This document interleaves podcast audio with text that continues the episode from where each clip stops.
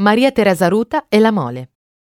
Nata a Torino da papà Giovanni di origine siciliana e da mamma Rosella, originaria di Tauria Nova, è altresì nipote, da parte di padre, dell'omonima annunciatrice e conduttrice attiva negli anni 50.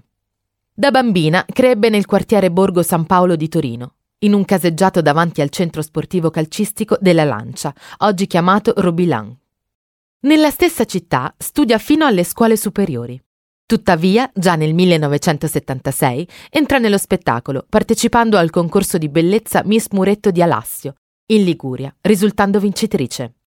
L'anno dopo si divide tra Torino e Roma, dove inizia a fare dei provini. In un'intervista ha dichiarato: Anche se ho vissuto un po' ovunque in Italia, non ho avuto dubbi nello scegliere Torino come luogo del cuore fai, la città dove sono nata.